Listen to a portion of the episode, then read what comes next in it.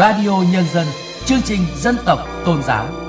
Radio Nhân dân, chương trình dân tộc tôn giáo.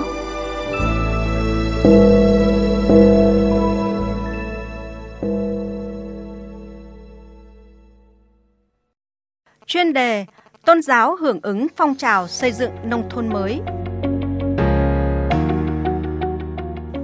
Thưa quý vị và các bạn, các tôn giáo luôn chủ động tích cực tham gia các hoạt động xã hội, an sinh xã hội, an toàn xã hội hay hưởng ứng các phong trào, các cuộc vận động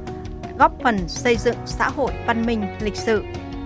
Một trong những hoạt động xã hội, phong trào đó là cuộc vận động toàn dân đoàn kết xây dựng nông thôn mới, đô thị văn minh theo đề án số 04 DA MTTU BTT ngày 28 tháng 12 năm 2015 của Ủy ban Trung ương Mặt trận Tổ quốc Việt Nam. Cuộc vận động đã góp phần giúp đời sống vật chất và tinh thần của nhân dân nói chung và vùng đồng bào theo tôn giáo nói riêng được cải thiện, ổn định và từng bước nâng lên rõ rệt.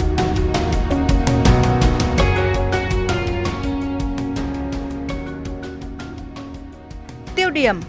chủ động, tích cực phát huy thế mạnh của tác giả Nguyễn Thị Quế Hương, Viện Nghiên cứu Tôn giáo.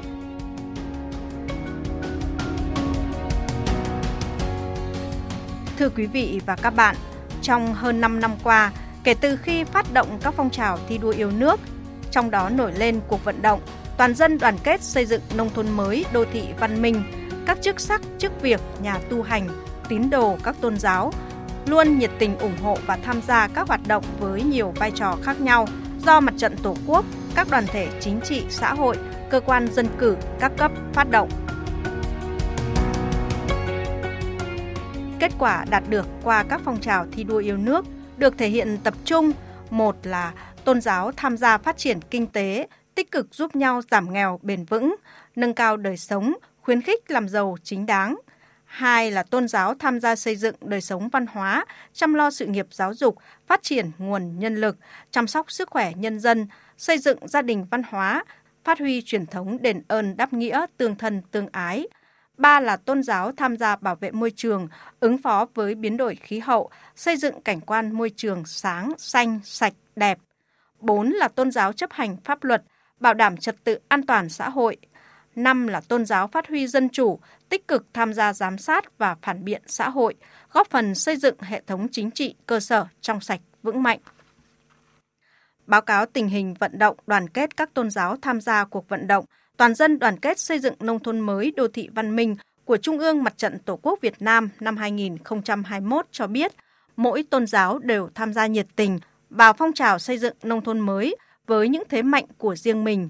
Thí dụ, Phật giáo đã thực hiện tốt công tác bảo trợ, tham gia vệ sinh môi trường, an toàn giao thông, thực hiện nếp sống văn minh trong việc cưới, việc tang. Nhiều chùa đã xây dựng tháp đựng cho cốt người qua đời đã hỏa táng, góp phần giảm ô nhiễm môi trường đất.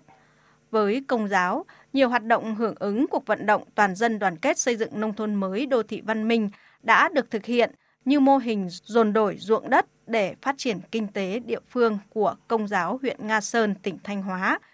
mô hình giáo sứ sáng xanh sạch đẹp của giáo sứ Thánh Mẫu, phường 7, thành phố Đà Lạt, Lâm Đồng,